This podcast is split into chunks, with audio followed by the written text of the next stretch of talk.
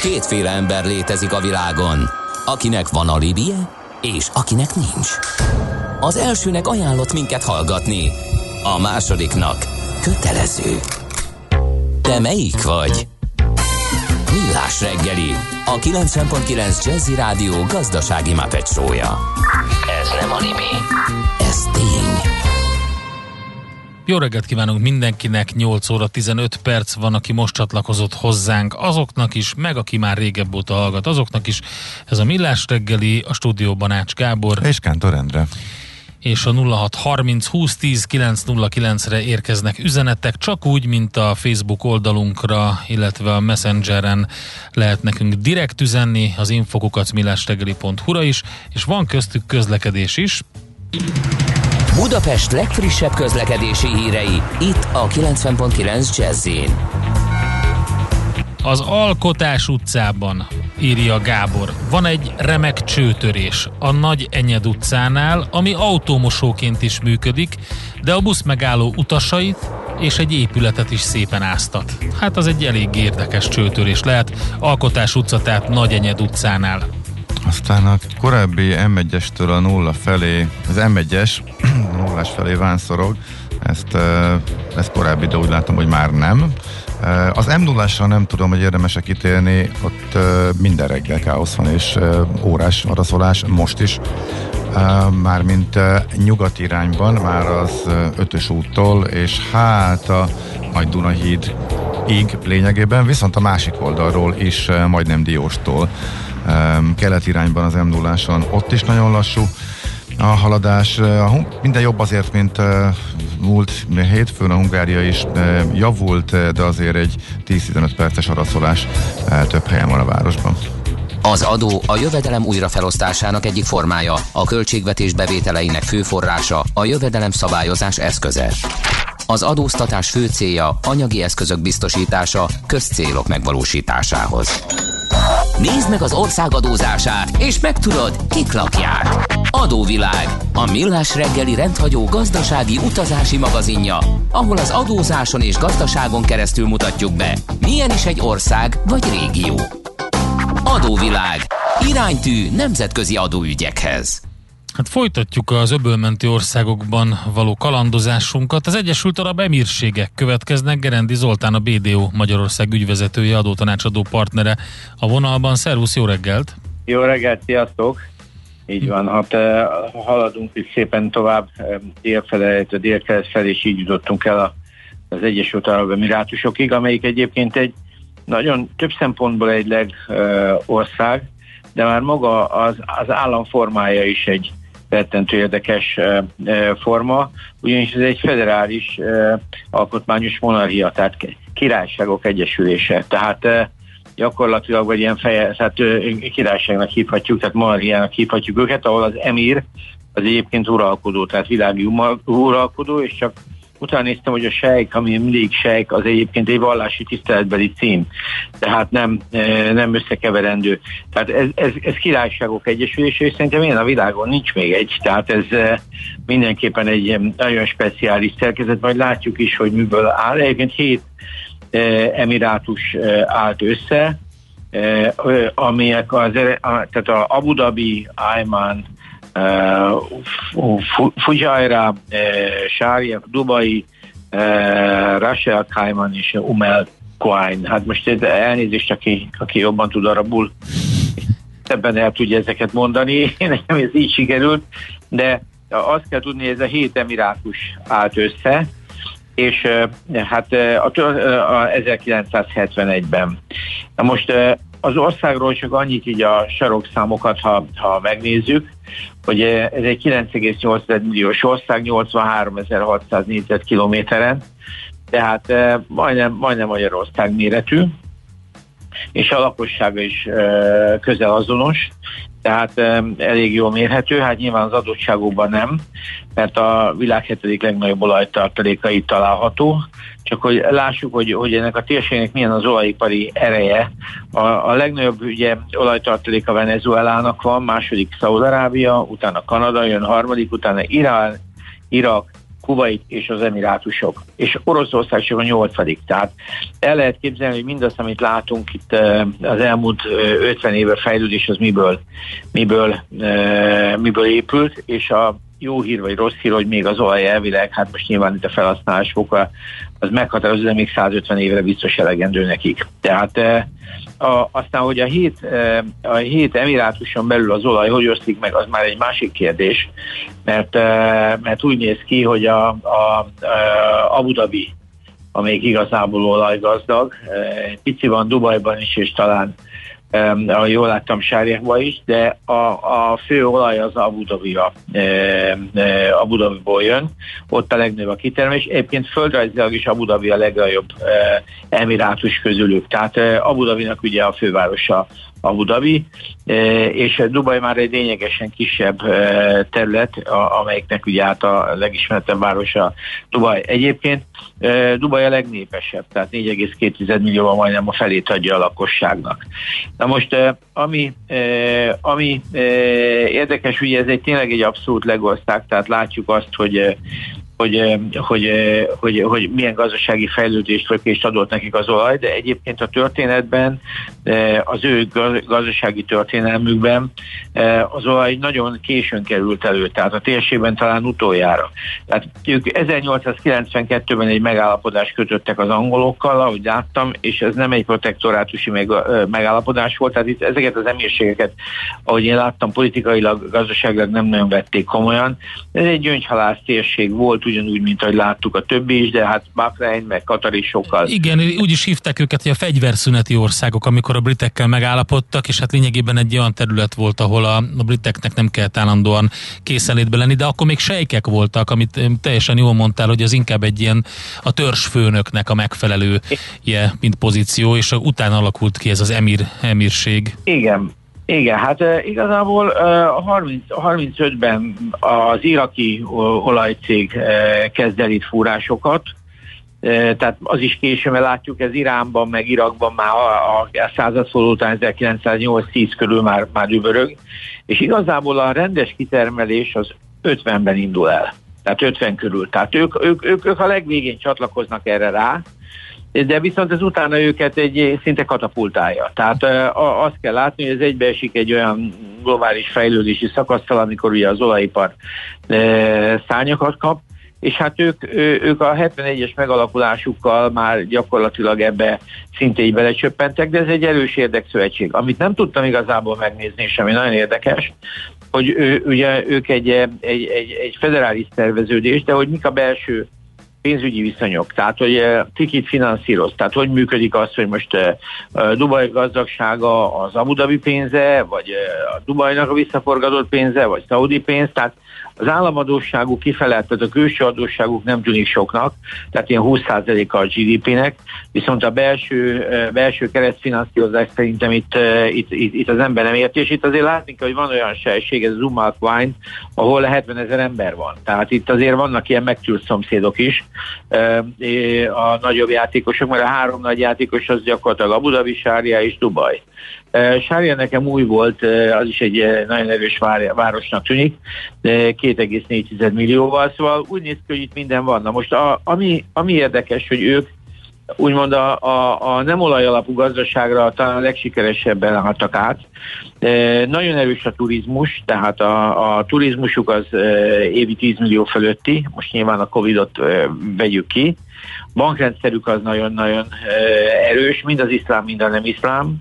Logisztikában ugye beszéltünk a Jebel Aliról, amelyik a régiónak a legnagyobb, a világ tizedik legnagyobb e, ilyen e, logisztikai hábja és hát jelentős az olajiparuk is. Tehát gyakorlatilag itt azért a GDP-nek már csak a fele alatti rész az olajipar, ami ami, ami, ami elég erős. És az is elég erősnek tűnik, hogy a, a energiában, amit ők persze mindent gázzal meg e, e, tudnak e, működtetni, hogy ők 2050-ig 40%-ára rá állni a megújulóra.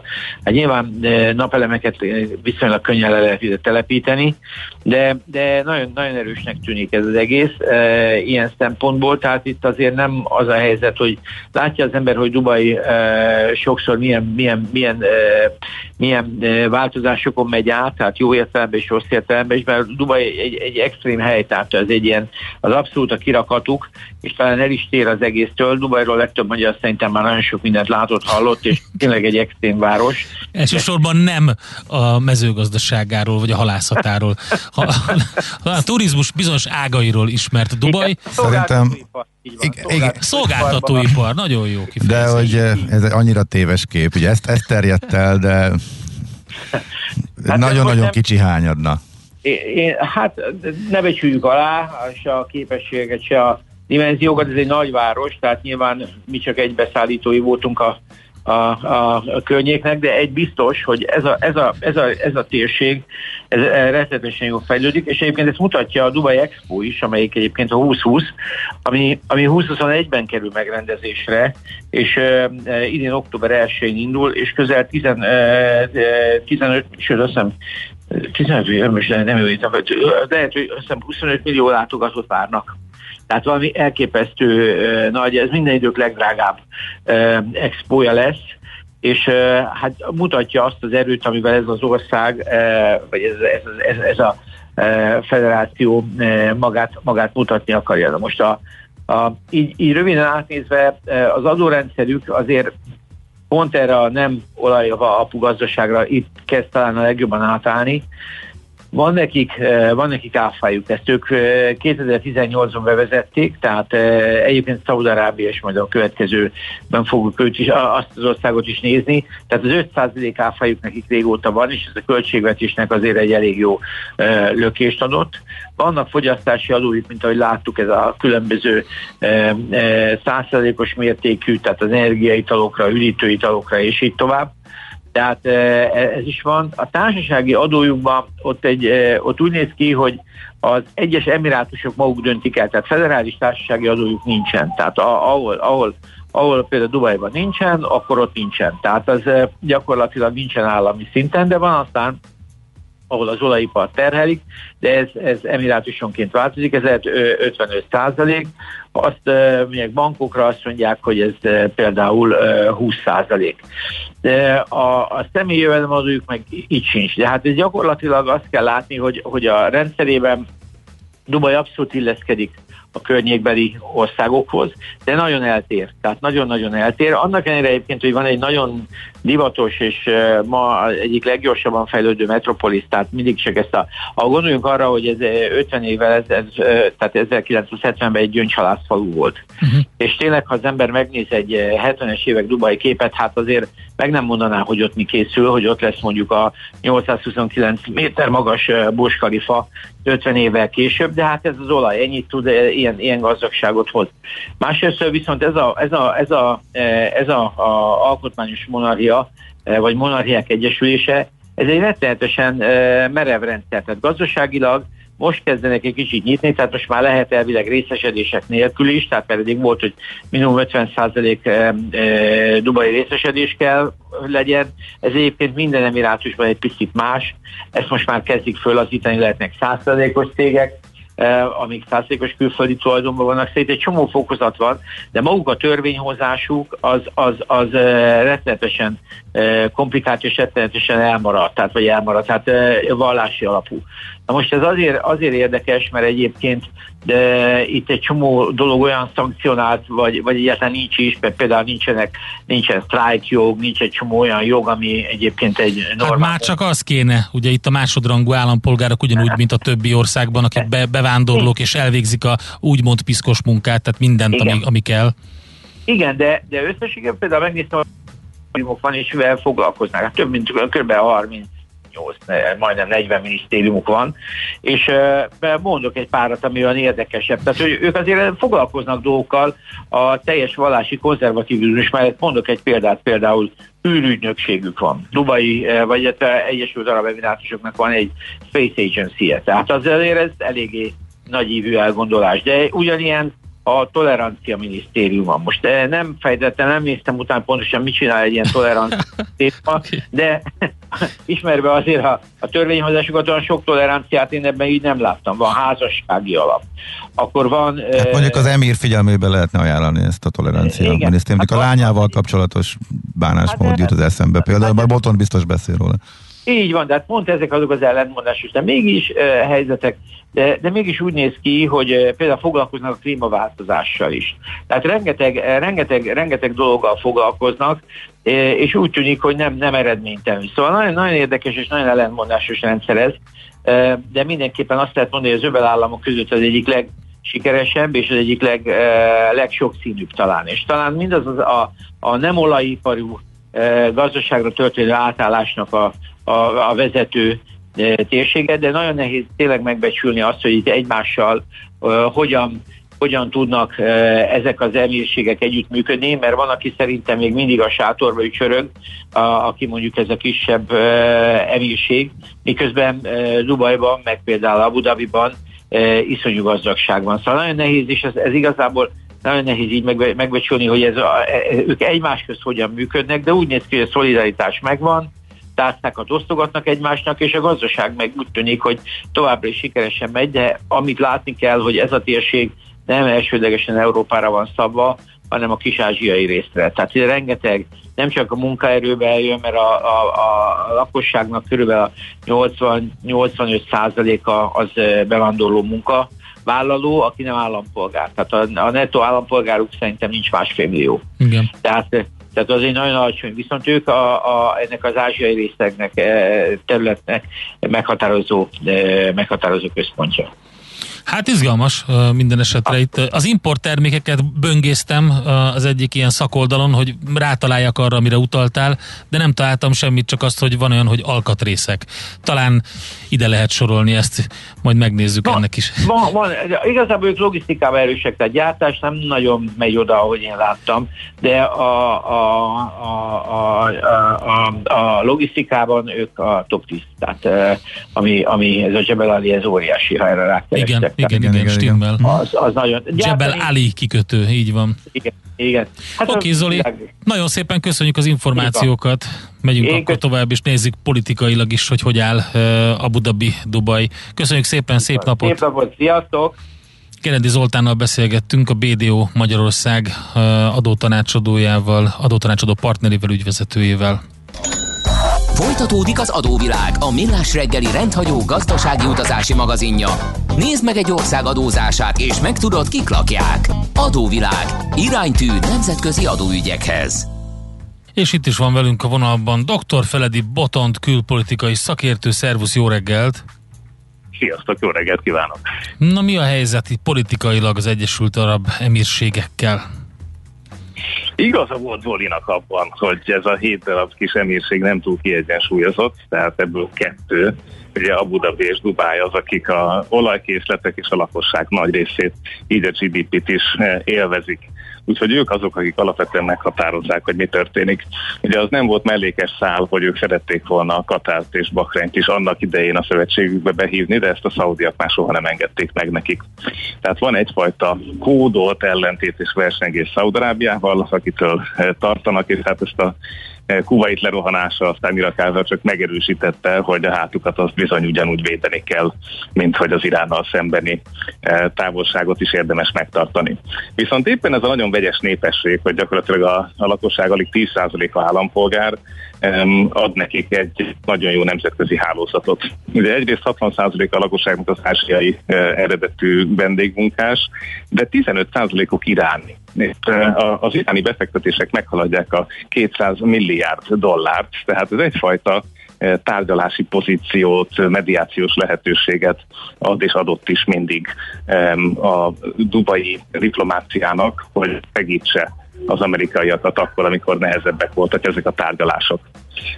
Úgyhogy ebben e, ők kifejezetten erősek, és ezt fel is hatták annak idején. E, nagyon sokszor ők mindig az egyik legkülségesebb amerikai szövetségesként mutatkoznak be a különböző közel-keleti e, versenyzéseken és fórumokon.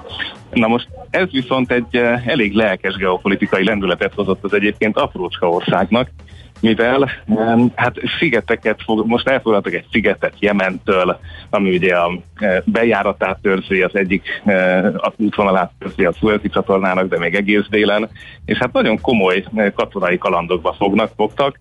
A második legjobb fegyverimportőrök Szaudarábia után. Most Szaudarábia top három a világon, tehát hogy itt, itt nagyon-nagyon komoly méretek vannak. Tehát tudok ilyen számokat mondani, hogy 65 ezer fős a hadseregük. Na most ebből 4000 csak a légierőben dolgozik, ahol 77 darab F-16-os van.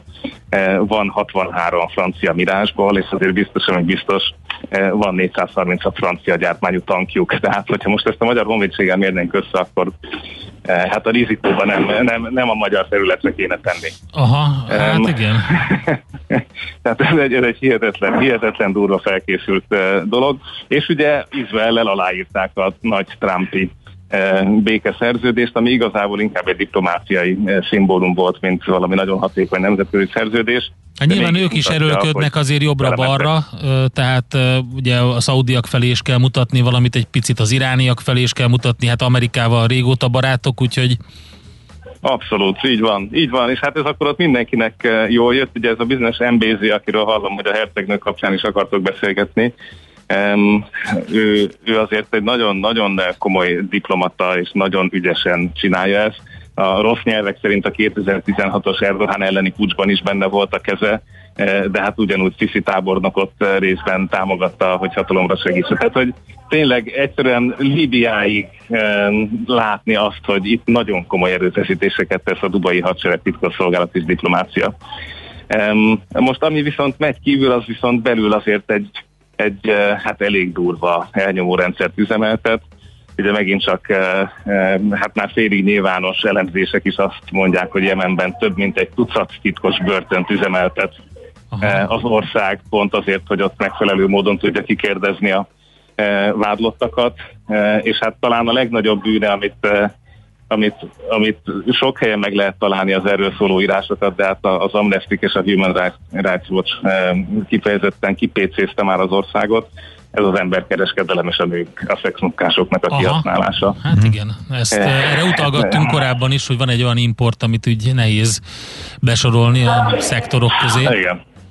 Igen, igen, tehát egy, még, még a szaudiak is egyszer egy klerikus megjegyezte, hogy, eh, hogy eh, hát Szodom szürmer, tehát gyakorlatilag Szodom a tengeren eh, becenevet adta a városnak. Hát a beszélések szerint 30 ezer munkás lehet körülbelül a városban, azért ez egy brutálisan nagy szám, hát igen. és hát ezeknek egy jó része az, az ugye hát a szokásos módon ígéretekkel ide csábítva, aztán pedig fogva tartva is működik és ez a küzdelem egyébként lassan évszázados. Tehát képzeljétek el, hogy volt e, talán a 30-as évek után, e, tehát a e, Sheikh Rashid volt, aki megpróbálta azt a apja után, aki szintén már a 30-as években küzdött az, hogy mi legyen a prostitúcióval, hogy oké, okay, akkor mostantól minden prostituáltat deportálnak, vagyis kiűznek az országból. Igen, ám csak, hogy akkor elkezdték kivenni a megtakarításaikat, és a bankrendszer az majdnem összeomlott. Aha. E, és innentől kezdve feladták megint csak ezt a lendületet. Tehát, hogy ez, ez a küzdelem, ez egy ilyen nagyon régi küzdelem, és, eh, és hát ez a, a dubai paradox, hogy egyszerre szigorú vallásosság, de mégse. Tehát eh, a falak mögött viszont, amíg le nem buksz, addig minden szabad alapon működő törvényesség azért jól mutatja, hogy ez megnyitja a kaput az emberkereskedelemnek, a pénzmosásnak, és hát nyilván mindenféle más alvilági hálózatok találkozóinak is. Úgyhogy hát ezt alig, hanem aztán kihasználják a titkosszolgálatok a maguk módján. Um, Pakisztán nagyon komoly uh, résztvevője a hadsereg fejlesztésének, tehát hogyha egy körben nézzünk, akkor tényleg Iránnal is azért ki tudtak békülni, Izrael is ki tudtak békülni, biztos, hogy elmondták Iránnak, Iránnak időben, hogy mit akarnak a rájuk Izraellel, és hát közben Trumpéknak gyakorlatilag a legjobb barátaik voltak.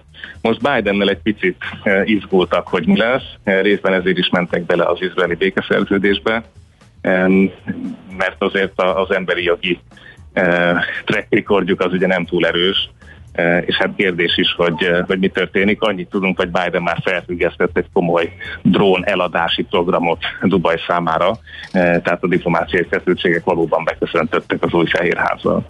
Úgyhogy hát így néz ki most egy, egy hihetetlen izgalmas diplomácia, egy nagyon pici országból rengeteg pénzzel, ahol az új uralkodó hajlandó volt belemenni ebbe a nemzetközi um, mérnökösködésbe, és tényleg gyakorlatilag az arab országokba felvenni a versenyt, akár Szaudarábiával, akár másokkal, hogy egy picit megmutassa a saját erejét és befolyását.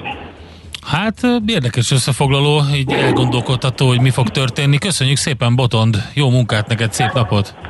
Nagyon köszönöm nektek is, sziasztok, megyek most éppen Rómába. Sziasztok! Na, hajrá! Dr. Feledi Botont külpolitikai szakértő foglalta össze, hogy eh, mit érdemes tudni az Egyesült Arab Emírségekről. Ez hallgató érdekes kiegészítéseket küldött, próbálom gyorsan mondani, mert ez eh, hosszú. Um, Abu Dhabi atomgazdag valója, valóban, de övék a terület 80%-a nem, és itt minden szabályt kb. bármikor felülírhat a hatóság, a joggal való visszajelés sejt. Ezért a szabálykövetés automatikus nincs nagyon ungari se buheréze. Az állami bevételek második legnagyobb forrása a kiszabott adó, közlekedési és vallási büntetések összege, eh, amiket szó nélkül behajtanak. Az általatok Kaján Vigyorról emlegetett magyar dobajozás kb. sehol nem fogjátok látni a városban. Na, ezt, ezt ma említettem én is, eh, ugyanakkor a számok magukért beszélnek, tehát az ajtók mögött diszkréten. Hát boton, tehát azért, a 30 ezer azért ez egy az igen, elég erős. De valóban sehol nem látod uh-huh. a, a nyomát, ezt megerősítettem én is, diszkréten megy ez. Nagyon szigorúak a házasságtörésre vonatkozó szabályok ezzel uh-huh. párzamosan. Érdekes. A feleségek például életük végéig asszonytartásra jogosultak, ha az, ha az átlagember félrelép. A rajta kapott külföldi szolgáltatót pedig azonnal kitoloncolják, soha többet nem jöhet vissza. Nagyon-nagyon érdekes, sokarcú és ellenmondásokban is bőven bővelkedő államról van szó, illetve emírségről, igen. Adóvilág, a millás reggeli rendhagyó gazdasági utazási magazinja hangzott el, ahol az adózáson és gazdaságon keresztül mutatjuk be, milyen is egy-egy ország vagy régió. Adóvilág, iránytű nemzetközi adóügyekhez. Aranyköpés a millás reggeliben. Mindenre van egy idézetünk. Ez megspórolja az eredeti gondolatokat. De nem mind arany, ami fényli. Lehet kedvező körülmények közt gyémánt is. Na hát egy uh, Russzó idézettel kedveskedünk uh, mindenkinek, aki um, az emberi jogokkal kapcsolatban úgy érzi, hogy valamiféle valamiféle, hogy is mondjam ezt, ilyen falaszterben tartózkodik. Hát ugye Jean-Jacques Rousseau mondta, aki lemond szabadságáról, az ember voltáról, emberi jogairól, mi több, kötelességéről mond le. Talán így a Stonewall lázadás napján, holnap pedig ugye konkrétan annak a, a már ugye ma van a, a, a, a ma van a ki, hát a elinduló tüntetéseknek a napja, az emléknapja, és holnap pedig van a, a, a nemzetközi em, a napja ennek az egész uh-huh. mozgalom kapcsán a, a, a meleg jogoknak, most meg már hogy LMBTQ plusz, az a lényeg, hogy ehhez kerestem egy olyan idézetet, amit az ezen a napon 1712-ben született Jean-Jacques Rousseau mondott. Aranyköpés hangzott el a millás reggeliben. Ne feledd, tanulni ezüst, megjegyezni arany. Van egy mágikus hang a parketten, amire minden színes öltönyös bróker feszülten figyel. Ha megszólal a csengő, jöhet a roham. Báj vagy szel, vétel vagy eladás. Persze minden attól függ, mi történik a csengő előtt. Before the bell. A millás reggeli amerikai piaci rovata, hogy tudjuk, melyik gombra nyomjunk, még mielőtt a Wall Street kinyit. Részvényosztály, vigyáz, becsengettek. Bodnár Martin, az Erste befektetési ZRT USA Desk üzletkötője a vonalban. Szervusz, jó reggelt! Sziasztok, üdvözlöm a kedves hallgatókat! Na, akkor mi van a terítéken? Hát ugye elérkeztünk a fél évhez, és itt a héten, ugye június végével a héten fog zárulni a 2021 első pénzügyi fél éve, Tehát összességében elmondhatjuk, hogy itt az S&P top szektora az energiaszektor volt, itt volt egy 46%-os emelkedés, ugye az olaj volt a fő húzóerő, egyértelműen ugye itt a nyitás irányába elindultunk, tehát hogy szükség van az olajra és az egyéb más energiahordozókra, tehát kezd egy kicsit ugye beindulni megint a gazdaság. A második legerősebb szektor 25%-os emelkedéssel pedig a pénzügyi szektor volt. Összességében egyébként elmondható a piacról, hogy ugye itt a fél évben, hogy mi is történt, hogy kezdtünk ugye itt az elektromos autógyártóknak és ugye a megújuló energiával foglalkozó cégeknek a szárnyalásával. Később jöttek ugye a részvény, a mém részvények, és ugye egy kripto bomba mentünk át, tehát volt egy ilyen kis kitárazás a mém részvényekből, és átmentük ugye a kriptopiacra. Itt aztán voltak problémák, amik egyébként visszaterelték a kisbefektetőket is a részvénypiacba, különböző betiltások, Kína részéről, vagy például tegnapi nap bejelentették a Binance-nek is a betiltását az Egyesült Királyságban, tehát ez is azért egy elég komoly érvágás a kriptopiacnak. Próbálják azért visszaterelni idézőjelesen az embereket a részvénypiacra, aztán ugye a fő trend az pedig a, a value stockok felé való rotálódás, tehát a value részvények, irányába, amik azt jelentik, hogy érett vállalatok, akiknek már jelenleg is nagy árbevételük van. Itt még megemlíthetjük a nyersanyag kitermelő cégeket és a ciklikus részvényeket is, ezek mind all-time high-ra emelkedtek, és ugye így, így vagyunk most all-time high körül az S&P Hát ugye minden nap, ahogy említettük a műsor elején is, minden nap megkapjuk ezt a bár akárhány százalékpontos emelkedés mindig csúcson az S&P, de hát láttunk már ilyet, és hogyha egész éves teljesítményt nézünk, akkor ha most kéne bezsebelni azt, amit hozott mondjuk az S&P, vagy a Nasdaq, vagy a Dow, akkor azért eléggé örülnének a befektetők bőven 10 százalék fölött. Pontosan, csak messze van, még van még egy fél évünk. Aztán majd kiderül, hogy mi történt abban a fél évben. Oké. Okay. Jelentési szezon azért elkezdődött, tehát lesz néhány jelentő cégünk.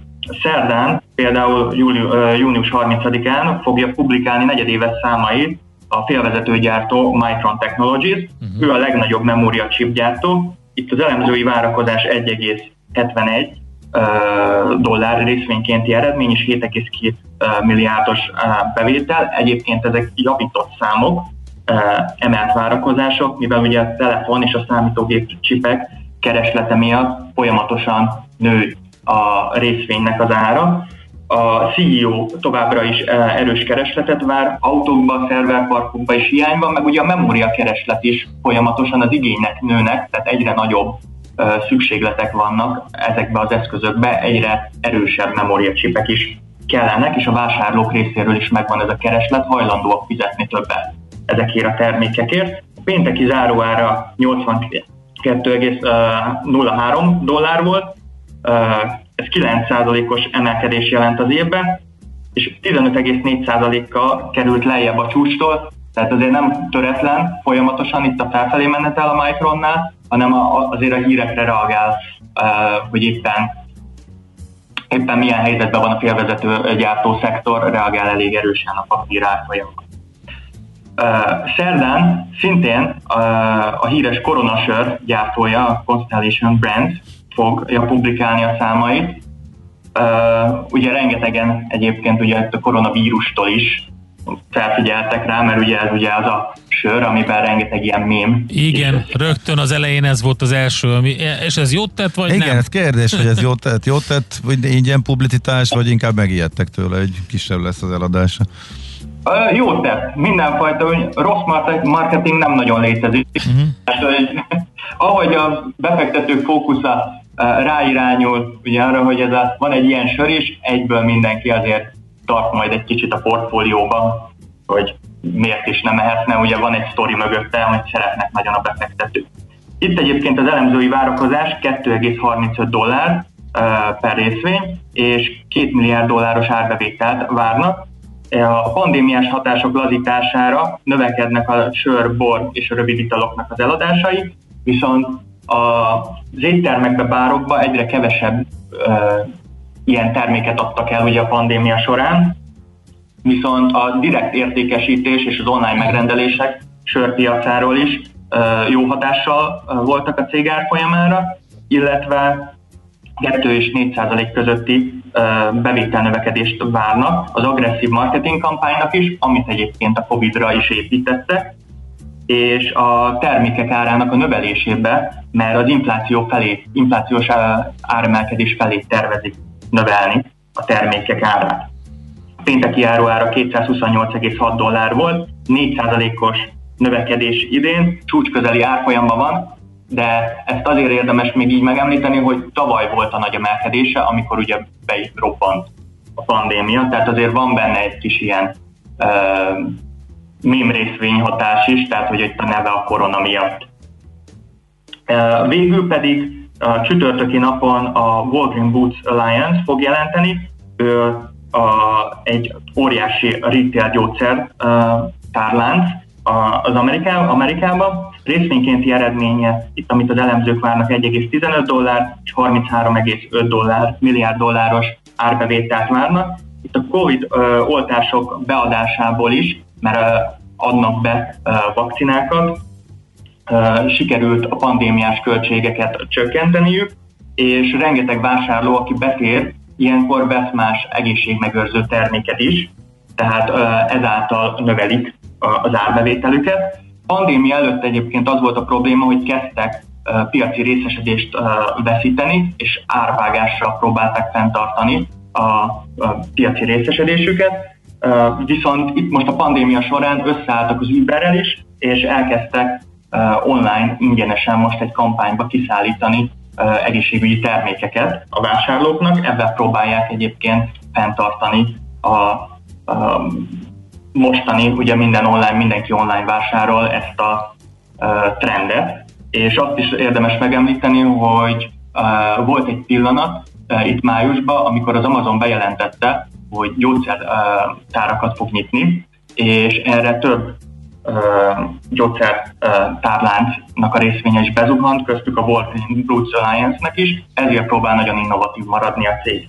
Itt egyébként a pénteki záróár 52,16 dollár volt, idén ez 30%-os emelkedésnek felelt meg.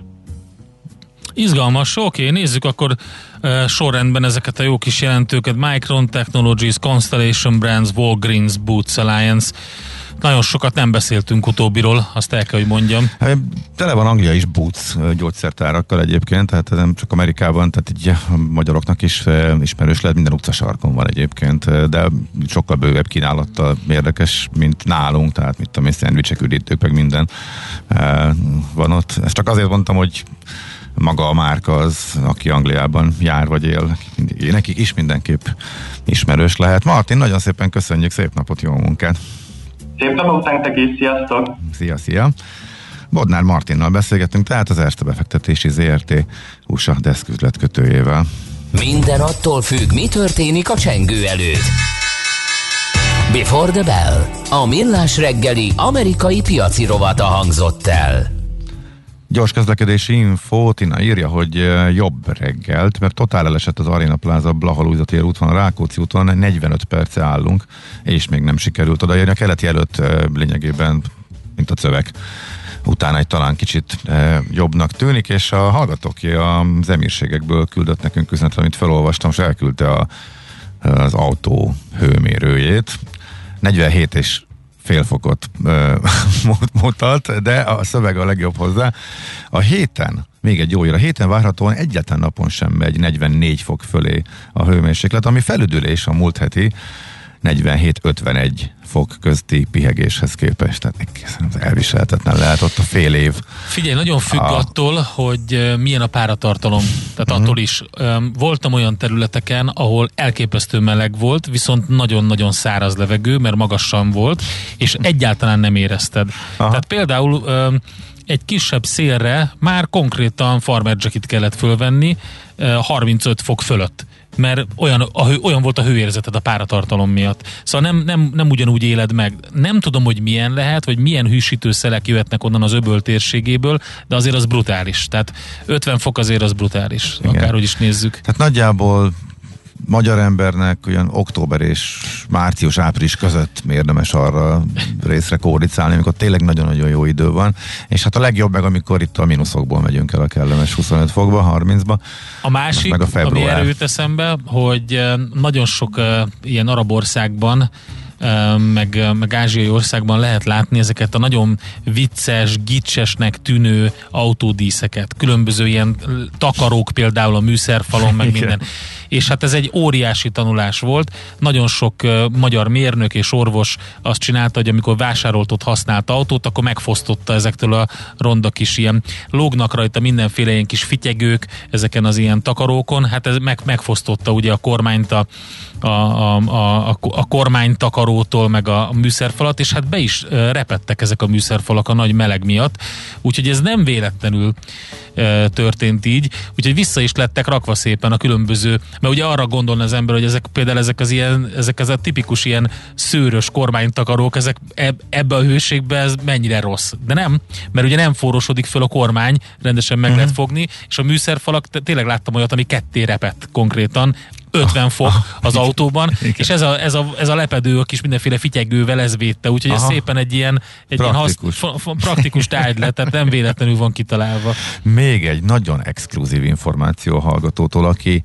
jachtgyárban dolgozik, Na. Hollandiában 9 éve. A Dubajról volt szó, illetve az Egyesült Arab Emirátusokról volt szó, de ő a Szaudi király jachtjával kapcsolatosan osztott meg információkat, mert azonnak az építésén dolgozott, és hát a, a privát jachtja a királynak egy, ezt megpróbál helyettesíteni, egy rádióképesebb kifejezéssel, szóval legyen kébarlang, mondjuk, azt szerintem még ugye elfér. Van hozzá külön szigetés. van hozzá külön szigetés 150 fős háremmel. Az Observatory Room a hajófenéken van 17 centi vastag üveggel a hajó alá látsz, és a többi, és a többi. Ő, Izgalmas. Csodálatos. Köszönjük, köszönjük az exkluzív információt. Ilyen egyszerű átlag emberek számára is betekintést nyerhettünk a luxus ne továbbjába. Köszönjük szépen. Rohanunk tovább, mégpedig Czoller Andi híreivel, akinek nagyon boldog születésnapot kívánunk, és utána jön Mihálovics gazda rovata, amelyben azt írta a gazda, hogy te jószagú barack befőtt. Oda az őszi barack, őszi barack termési java Mártonfi Bélával, a Nemzeti Agrárgazdasági Kamera, Kamara kertészeti és beszállítóipari osztályának elnökével beszélünk arról, hogy mi történik itt őszi barack fronton.